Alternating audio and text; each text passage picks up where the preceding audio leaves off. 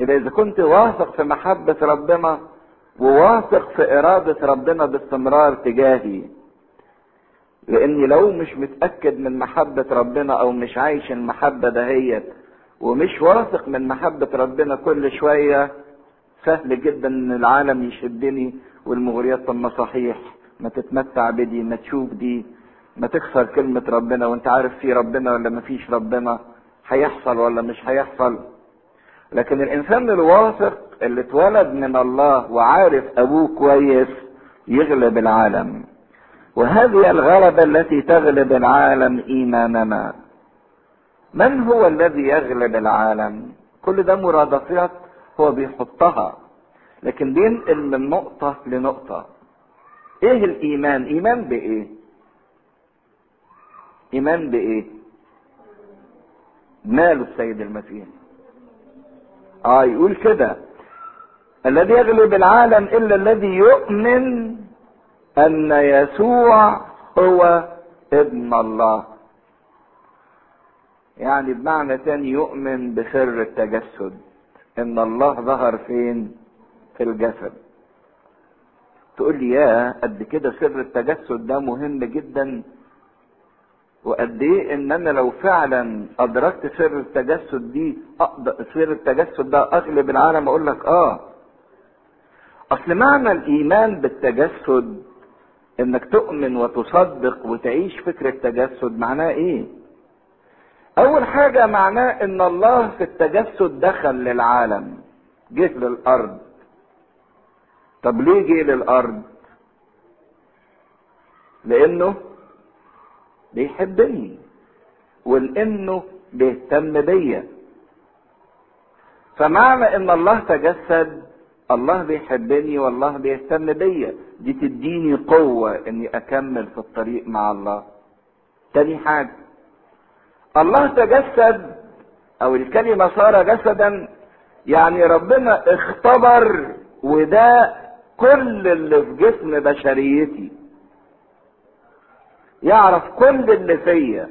يعرف احتياجاتي يعرف ضعفاتي يعرف رغباتي يعرف تضرعاتي يعرف اتعابي يعرف مخاوفي.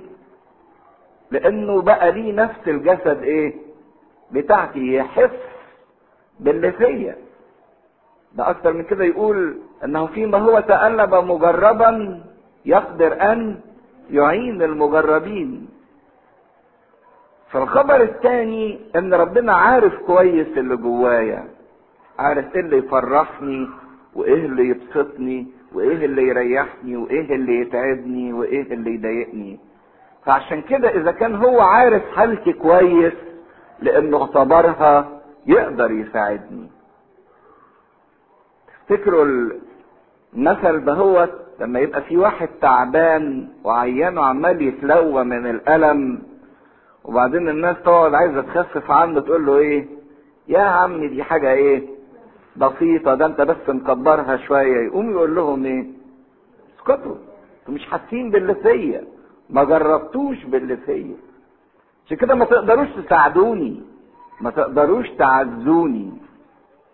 لكن ربنا ده كل اللي لينا وكل اللي فينا وكل اللي علينا. عشان كده هو يقدر يدينا القوة إن إحنا نسلك تجاه كل اللي موجود فينا. كل اللي بيحصل لنا ربنا فهمه كويس وعارفه كويس. يعرف قد إيه في إغراءات للوقوع في الخطية لأن هو تعرض للإغراءات دهيت. لأنه عارف إن العالم اللي إحنا عايشين فيه والمجتمع اللي إحنا عايشين فيه مش بس عالم غير متجاوب مع الله لكن ده بالأكثر من كده عالم معادي لله. يعني مش بس يا ريت الناس ما بتتفاعلش مع ربنا لا ده الناس دلوقتي وصلت لحالة إنها بتتحدى ربنا بتعادي ربنا. وربنا عارف الظروف دي كويس عشان كده يقدر يشفق عليا كويس. ايماننا بالتجسد بتاع المسيح يحقق لينا حضور المسيح الدايم في حياتنا. المسيح جه علشاني وعايش معايا. فكل ما عندي هذا الإيمان وأعيش في سر التجسد كل ما يبقى لي الغلبة اللي أقدر أغلب بيها العالم واللي أقدر أغلب بيها الخطية واللي أقدر أغلب بيها الشر. فهو موجود معايا وحاضر معايا فيقدر يتدخل في كل شيء في الفشل بتاعي في الهموم بتاعتي في المخاوف بتاعتي في الضعفات بتاعتي ويقدر يتدخل حتى إلى الصليب. وده اللي عمله المسيح في تجسده إنه تدخل في حياة البشرية وسند البشرية حتى الصليب حتى الموت وضع نفسه من أجل البشرية. لكن الصليب ده كان فيه نصرة وفيه انتصار. عشان كده إيماننا بالمسيح المنتصر الغالب الظافر يمنحنا الغلبة والنصرة دهيت الذي يؤمن أن يسوع هو ابن الله. وتلاحظوا إنه في الإصحاح ده بالذات يتكلم كل من يؤمن.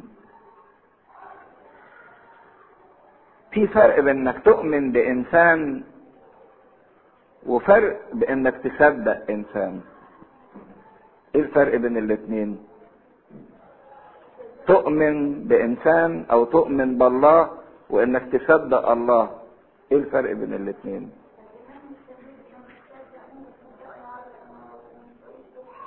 آه يعني موضوع الإيمان بالله ده درجة أعمق من التصديق تصدق يعني ممكن تقتنع بالكلام اللي بيقوله وتقول الكلام اللي بيقوله ده صح لكن تؤمن بيه أعمق من كده إنك مش بس تصدق اللي بيقوله لكن ده أنت كمان تسلمه إيه؟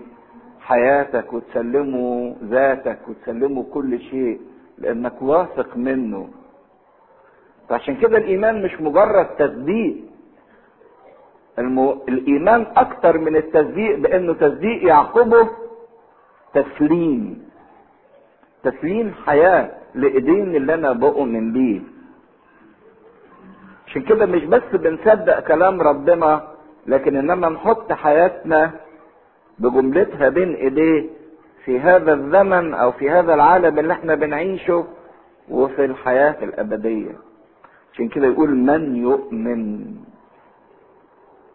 مش بس إنه يصدق لكن كمان يسلم حياته في إيدين ربنا. فبنشوف الإيمان اللي مختلط بالحب وبعدين الإيمان اللي بيؤدي إلى حياة النصرة وبعدين يتكلم عن شخص هذا الذي نؤمن به. هذا هو الذي أتى بماء ودم يسوع المسيح. هذا الذي أتى بماء ودم يسوع المسيح. تعرفين يوحنا الوحيد اللي كتب في يوحنا 19 في الإنجيل بتاعه عن اللحظة اللي طعن فيها الجندي جنب المسيح. يقول إيه؟ للوقت خرج دم وماء والذي عاين شهد. إيه حكاية المية والدم؟ العهد القديم كله كان قايم على المية والدم ولكن بصورة مختلفة. على المية من اغتسالات أو من تطهيرات أو في معمودية كان بيعملها يوحنا المعمدان أو الناس الأثينيين لأن المية رمز للتطهير للاغتسال. والدم كان دم الذبائح قائم على أساس التكفير أرى الدم فأعبر عنكم. المسيح أيضا جه وابتدى وأنهى خدمته بالمية والدم. ابتدى خدمته بعناده فين؟ في المعمودية في نهر الأردن من يوحنا المعمدان. وده كان بداية البر. لما جه يوحنا يعمده وبعدين قال له لأ فقال له اسمح الآن لنكمل إيه؟ كل بر. دي كان بداية البر المية. وكان إكمال البر في الدم اللي سفكوا على عود الصليب. وعشان كده لما اتضرب بالحربة في جنبه خرج منه دم ومية الدم ده للحياة والمية دي للإيه؟ للتطهير.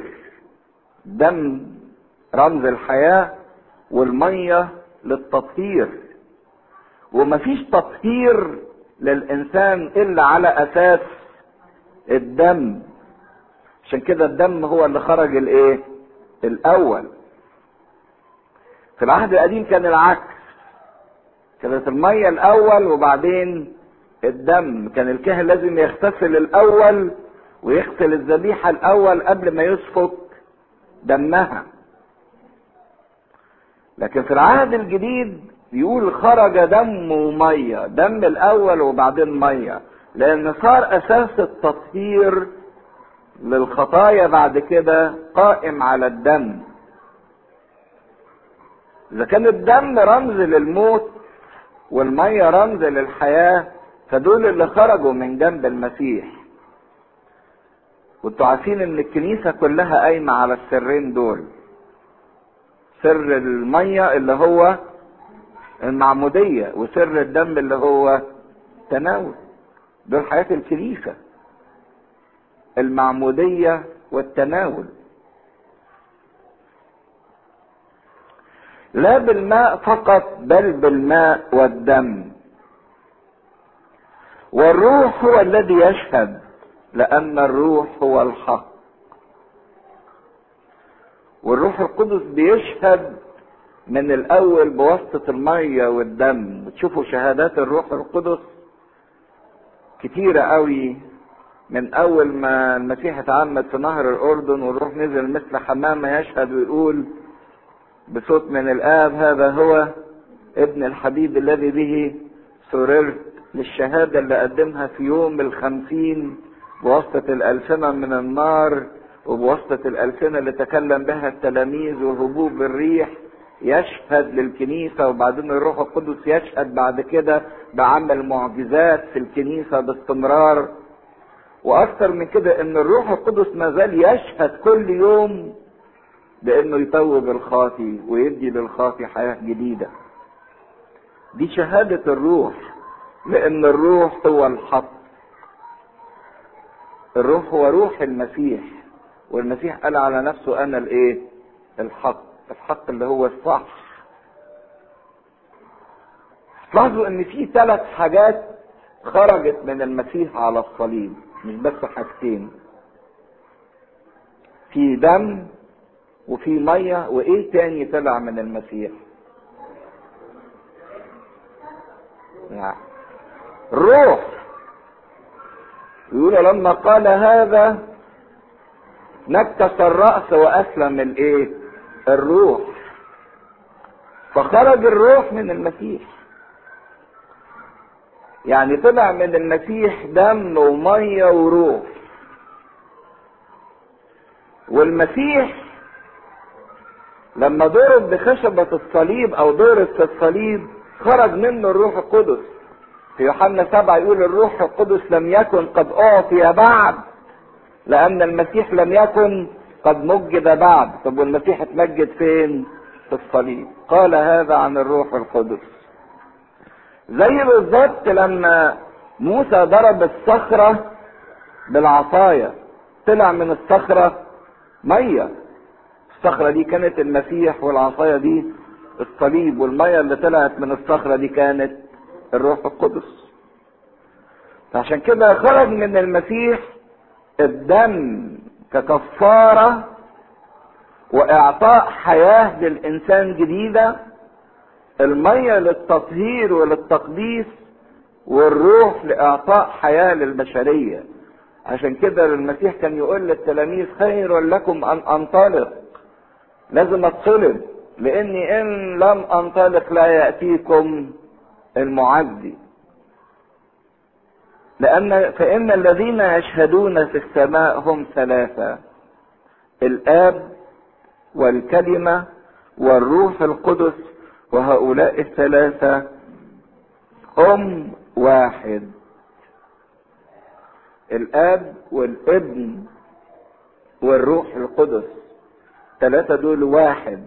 ومن هنا جه إيماننا بالثالوث الأقدس إن الله واحد مثلث الأقانيم. لأن الروح القدس ما يقدرش يحل إلا لما المسيح يتصلب إلا لما المسيح يموت يفدي البشرية. فيجي الروح علامة محبة من الآب للبشرية اللي بقى فيها صورة الابن.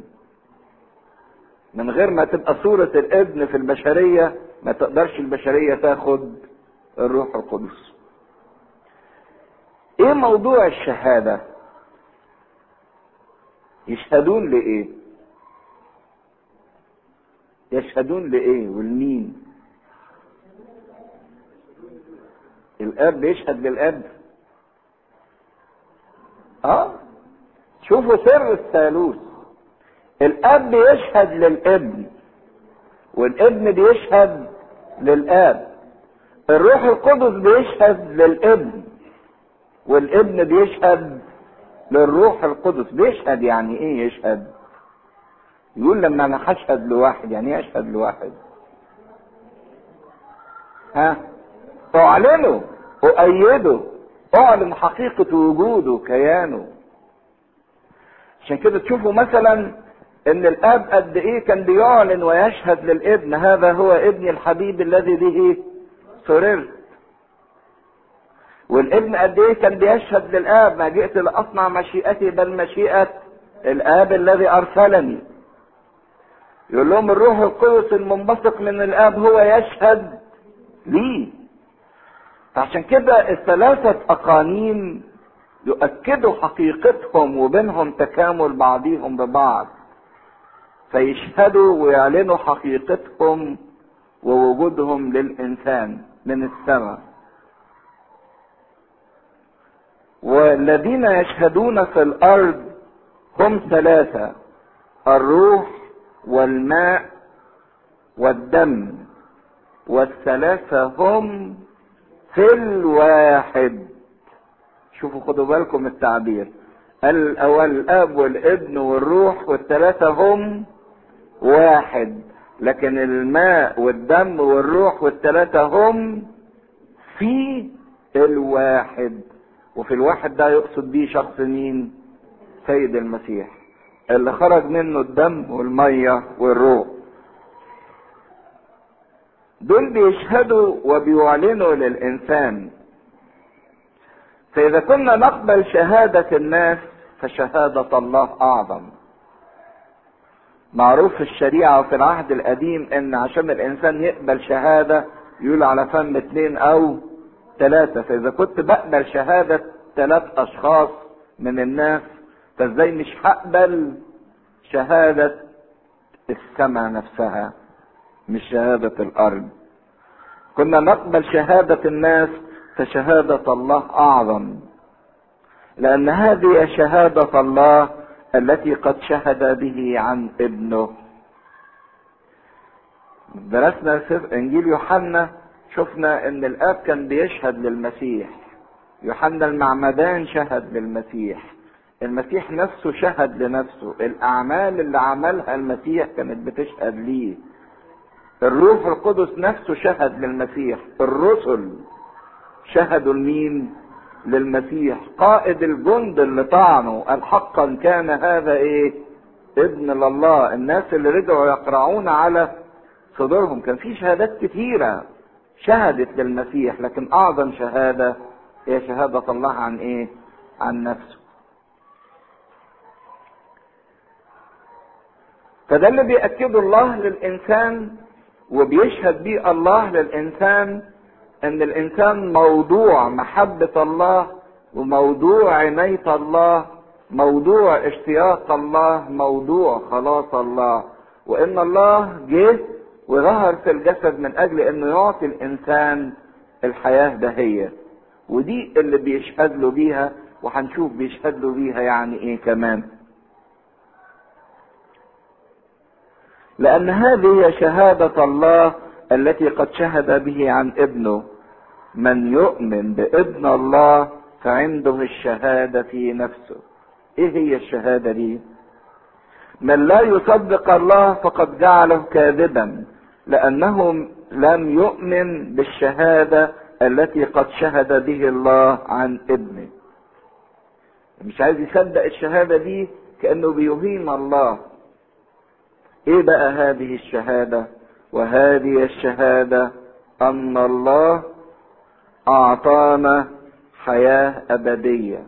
دي أول جزء من الشهادة. ربنا إدانا حياة أبدية لا تنتهي. وهذه الحياة الأبدية هي في إيه؟ في ابنه. إنك تقدر تاخد الحياة الأبدية دي من خلال ابنه. دي الشهادة اللي الله بيأكدها لينا. الآب والابن والروح القدس بيأكدوها لنا في السماء. والمية والدم والروح بينقلوها لنا على الأرض. وهو ده معنى وجود الإنسان كله إن الإنسان يبقى له الحياة الأبدية. إيه معنى كلمة الحياة الأبدية بقى؟ حلو الإنسان يبقى زي ربنا. بعض الناس بتفتكر إن الحياة الأبدية هي مجرد إن الإنسان يبقى إلى الأبد. يفضل على طول يعيش على طول. لا الموضوع مش كده. لأن ممكن الإنسان بدل ما تكون الحياة إلى الأبد دي بركة تبقى بالنسبة له إيه؟ نعمه لأن اللي هيبقى في الجحيم برضك هيبقى إلى الأبد. لكن تعبان مش مستريح مش فرحان. الحياة الأبدية دي هي حياة الله ذاته. خدوا بالكم من الشهادة اللي ربنا بيقدمها لنا. إن ربنا عايز يدينا حياته ذاته. حياة الله إذا كان يوجد في الله سلام فالحياة الأبدية هي الحياة اللي اتحررت من كل المخاوف ومن كل الاضطرابات اللي فيها هارموني اللي فيها اتفاق اللي ما فيهاش انزعاج. حياة الله ذاته إذا كان الله قوي فهي حياة القوة حياة الغلبة والانتصار. فكان الله ممجد تبقى الحياة الأبدية هي حياة المجد. إذا كان الله نور تبقى الحياة الأبدية هي حياة النور. إذا كان الله فرح تبقى الحياة الأبدية هي حياة الفرح. إذا كان الله قداسة ونقاوة وطهارة يبقى حياة الأبدية هي حياة النظافة. ما يبقاش فيها أي شائبة أي وساخة إذا كان الله محبة فالحياة الأبدية هي تمتع بالحب الأبدي الغير محدود. إذا كان الله لا ينتابه أي عدم فساد عارفين كل حاجة موجودة في العالم بتفسد تفسد يعني بتعفن بتبوظ بتنتهي. الله حياته في ذاته لا تنتهي لا تفسد لا تتغير. فالحياة الأبدية لا تفسد ولا تتغير. ما بتتخلهاش أو تدخل لها عوامل الانحلال والتغيير والموت. فهي دي الحياة الأبدية. مش مجرد إن الواحد يبقى إلى الأبد لكن إن الحياة الأبدية هي يبقى لي حياة الله ذاته بما فيها من فرح من سلام من بجد. من بهجة من راحة من طمأنينة من استقرار من عدم فساد من قوة من غلبة من نصرة حطوا من هنا زي ما تتخيلوا. وإن الحياة الأبدية دي ما تجيليش وما أقدرش أخدها إلا عن طريق مين؟ ابنه عن طريق المسيح. عشان كده دي الشهادة اللي بيقدمها وهذه الشهادة أن الله أعطانا اعطانا دي بصيغة الإيه؟ الماضي إنه فعلا ادانا حياة أبدية وهذه الحياة هي في إبنه. عشان كده من له الإبن فله الحياة ومن ليس له ابن الله فليست له الحياة. اللي ليه المسيح يبقى ليه الحياة والحياة بمعناها الزمني ولسه كنا متكلمين الصبح عن الفرق بين الوجود وبين الحياة. الناس موجودين لكن مش كل الناس عايشين. فالمسيح هو اللي بيديني معنى للحياة على الأرض وهو اللي بيديني الحياة الأبدية لأن هو اللي بيديني حياة الله ذاته في الأبد أو في فوق الزمن. عشان كده الحياة الأبدية دي إذا كان الله ادهاني وإرادته باستمرار إنه يدهاني فأنا ليا دور تجاهها. ليا مسؤولية تجاه الحياة الأبدية. إيه مسؤوليتي تجاه الحياة الأبدية؟ برافو. أول حاجة إن أنا أخدها أقبلها. إن أنا أخدها أقبلها. وتاني حاجة إن أنا أحرص عليها. عشان ما أفقدهاش ده يبقى رجائي باستمرار اللي أنا بسعى ناحيته إني أظل ثابت في الحياة الأبدية والحياة الأبدية ثابتة فيا. إن حياة الله تبقى ثابتة فيا باستمرار وأنا ثابت فيها. فدوري تجاه الحياة الأبدية إن أنا أقبلها وثاني حاجة إن أنا أحرص عليها. كتبت هذا إليكم أنتم المؤمنون باسم ابن الله لكي تعلموا أن لكم حياة أبدية. ولكي تؤمنوا باسم ابن الله وهنا بيوضح الهدف من كتابة الرسالة هو إن إحنا نعلم نعرف إن لينا حياة أبدية ونؤمن ونصدق في ابن الله اللي ادانا هذه الحياة الأبدية. وهذه الثقة التي لنا عنده أنه مهما أنه إن طلبنا شيئا حسب مشيئته يسمع لنا. بعدين يبتدي يختم الرسالة بتاعته في نقطتين مهمين جدا. نقطة موضوع الصلاة إذا كان ليك الحياة الأبدية. وأنت عايش الحياة الأبدية إيه معنى الصلاة بتاعتك؟ دي أول نقطة وبعدين يتكلم عن الحاجة اللي بتخليك تفقد الحياة الأبدية علشان تاخد بالك منها وتحرص عليها وما تضيعش منك اللي هي موضوع خطية للإيه؟ للموت. إيه حكاية توجد خطية للموت وتوجد خطية ليست للموت؟ إيه الموضوع ده؟ ناخد راحة شوية وبعدين نكمل. كمل من عدد 14 وهذه الثقة التي لنا عنده أنه إن طلبنا شيئا حسب مشيئته يسمع لنا. وإن كنا نعلم أنه مهما طلبنا يسمع لنا نعلم أن لنا الطلبات التي طلبناها منه. إذا كانت شهادة الله للإنسان إن هو عايز يدي الإنسان الحياة الجديدة وشفنا معنى الحياة الجديدة دهيت أو الحياة الأبدية. حتى في الكلمة اليونانية اللي مترجمة أو ترجمت منها كلمة الحياة الأبدية اسمها إيو نيوس. إيو عارفين إيو باللاتيني يعني الشيء الحقيقي ونيو يعني الجديد. فتبقى الحياة الحقيقية الجديدة. دي اللي ربنا عايز يديها للإنسان. الحقيقة إن الحياة الحقيقية الجديدة أو الحياة الأبدية الله يريد أن يعطيها للإنسان ولكن ما بياخدهاش إلا الإنسان اللي بيطلبها. إلا الإنسان اللي بيطلبها ويشتاق إليها ويسعى ناحيتها. فبيقول إن إحنا وإحنا بنطلب وبالذات طلبة الحياة الجديدة هذه هي الثقة التي لنا عنده. لينا ثقة ولينا جراءة ولينا جسارة إن إحنا نطلب الطلبة بتاعتنا. أنه إن طلبنا شيئا حسب مشيئته يسمع لنا.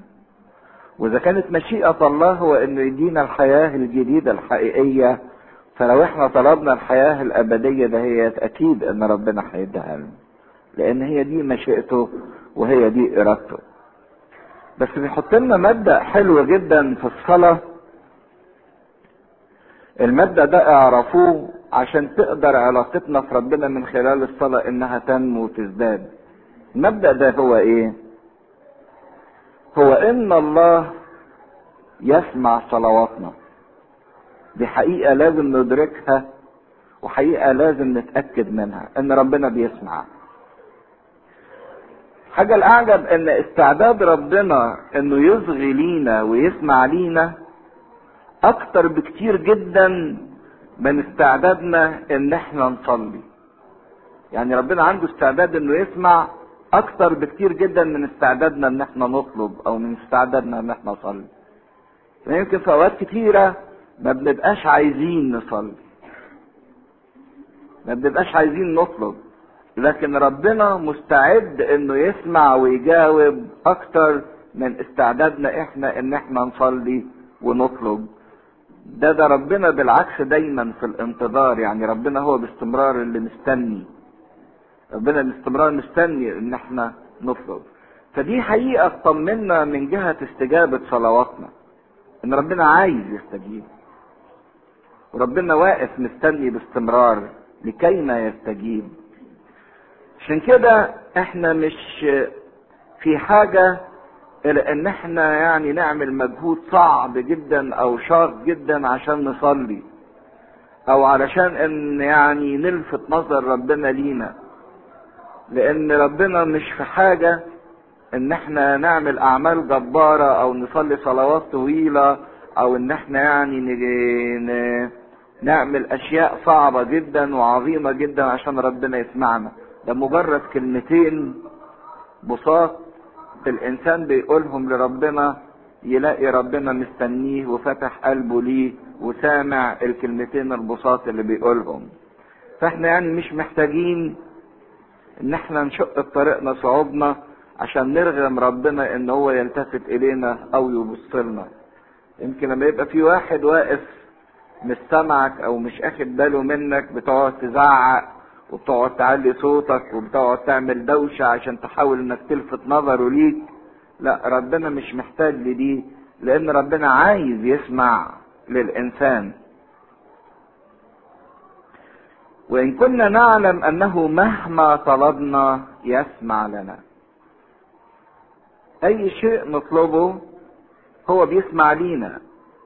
فإذا كان ربنا بيسمع نعلم أن لنا الطلبات التي طلبناها منه. عشان كده نعلم يعني إحنا متأكدين إن لينا الطلبات اللي إحنا طلبناها من ربنا.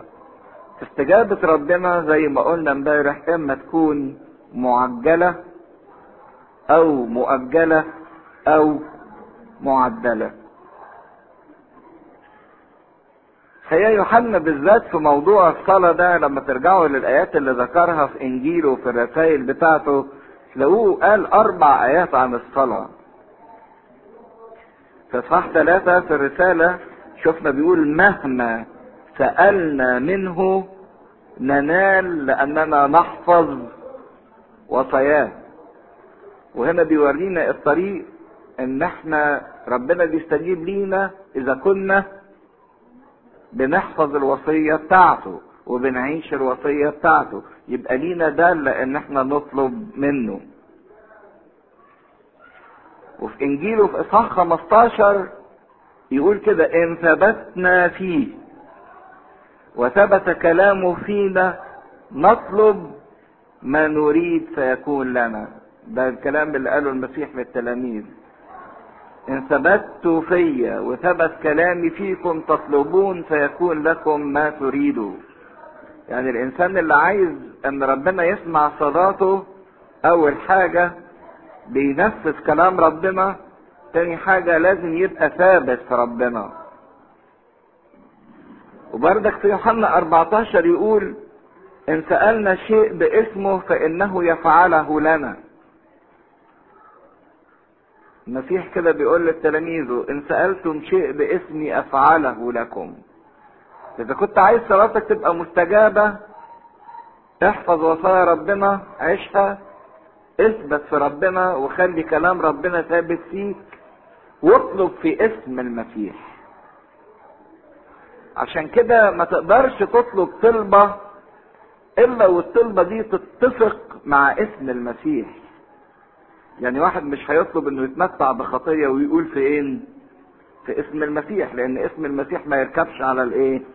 على الخطية. وبرضك الحاجة الرابعة في الصلاة إن إحنا باستمرار زي ما هو علمنا بنقول له لتكن مشيئتك. وهنا لما بيقول إذا طلبنا شيء يكون إيه؟ حسب مشيئته يسمع لنا فده الشرط الرابع. يبقى أول شرط حفظ الوصية وعيشها ثباتي في المسيح وثبات كلام المسيح فيا إن الصلاة بقدمها في اسم المسيح. ورابع حاجة إن الصلاة دي تكون حسب مشيئة المسيح. ساعات بنغلط غلطة صعبة جدا في الصلاة إن إحنا من خلال صلواتنا بنبقى عايزين نغير مشيئة ربنا. كأننا عايزين نقول لربنا لتكن مشيئتك يا رب حسب إيه؟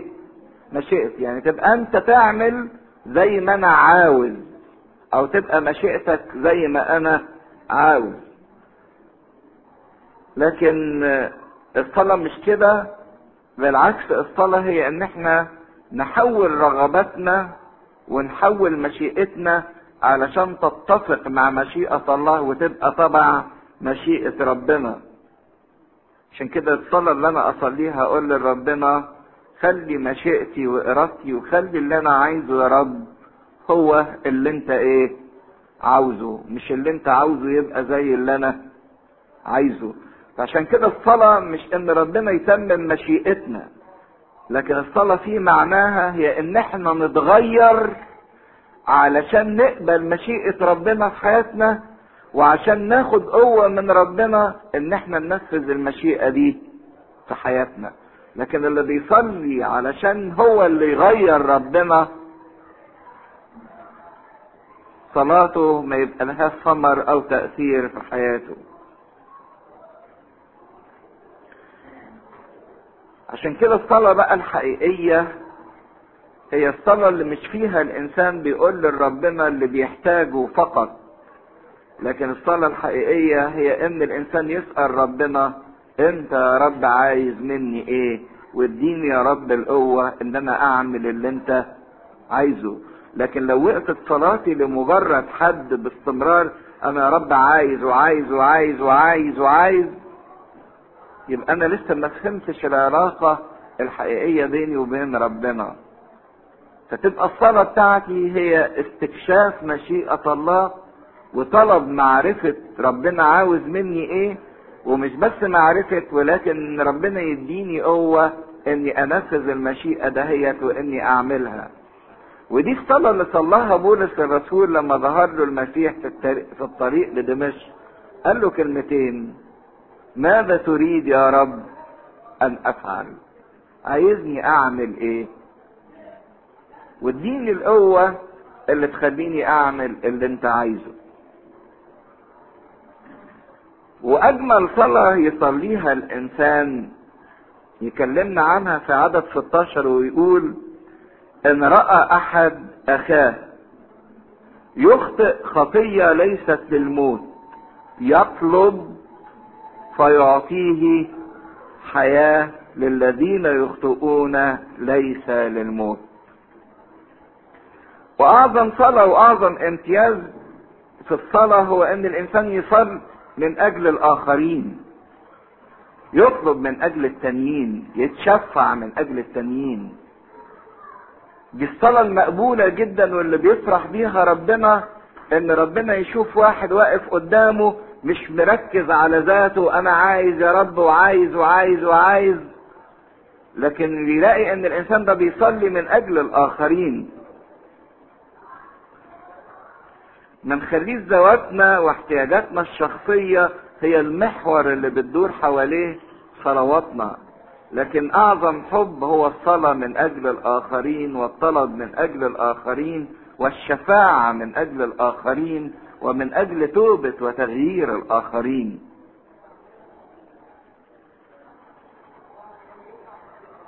وعشان كده مش بس دورنا من أجل الآخر في المحبة دي الحاجة العملية. قلنا إن المحبة مشاركة إن المحبة وضع النفس من أجل الآخرين المحبة عطاء المحبة أيضا صلاة من أجل الآخرين شفاعة من أجل الآخرين.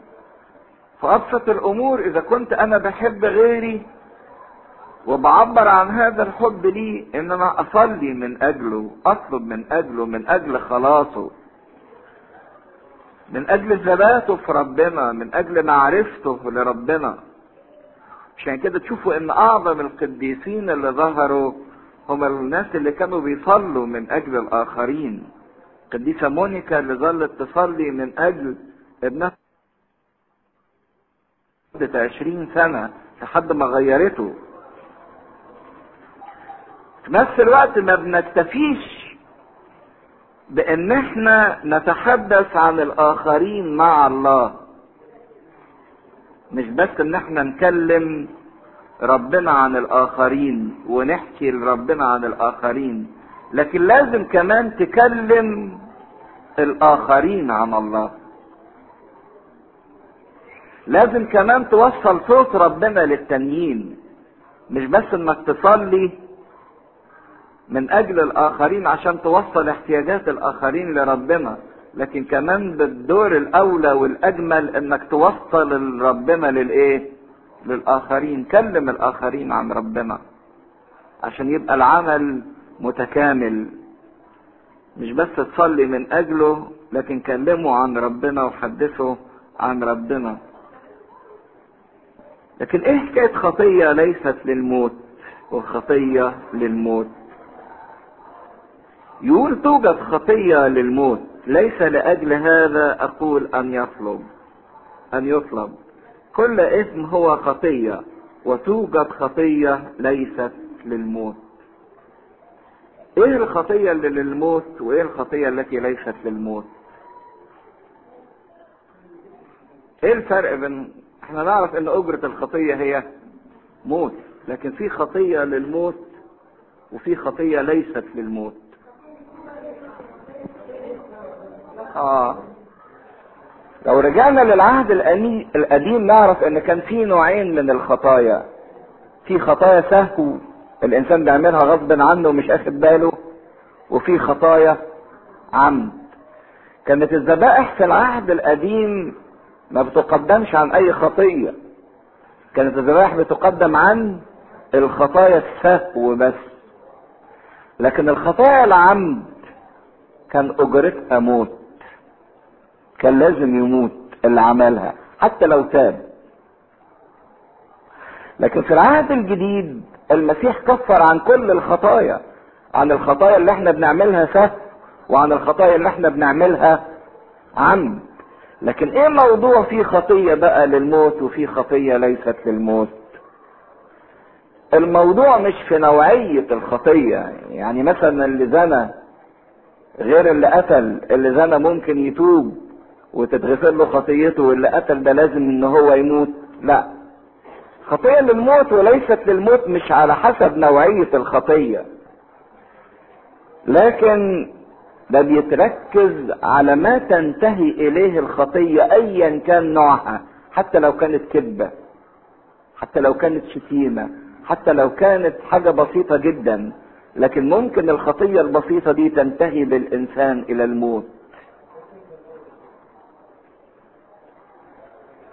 فكلمة للموت أو مش للموت مش حسب نوع الخطية أو جرم الخطية لكن حسب ما تقول وتنتهي إليه الخطية. يعني إيه؟ إذا أصر الإنسان على خطيته حتى لو كانت بسيطة وتمسك بيها واعتاد عليها واستمر فيها ورفض التوب عنها حتى لو كانت خطية بسيطة الموضوع ده يقوده إلى الموت.